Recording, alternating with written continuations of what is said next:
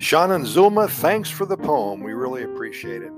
In Costa Rica, there once were five capuchin monkeys very much alive. They opened a restaurant just for fun and served only food made with bananas.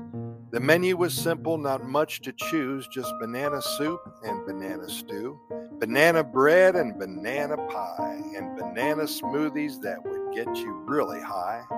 The monkeys worked hard every day and night, cooking and serving with all their might, and soon enough the word got out their restaurant was a huge success, without a doubt. People came from far and wide just to taste the banana delights, and the monkeys, they were happy to have made it big with their monkey business savvy. So if you ever find yourself in Costa Rica and you're craving some banana pizza, just head on over to the monkey's place. You won't regret it with a smile on your face.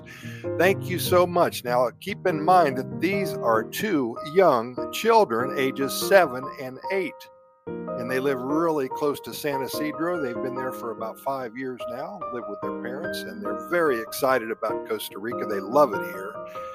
They told me that it beats the United States 100%, and they love to write poetry and they love to go out in the rainforest and look for monkeys. Thank you so much for the poem.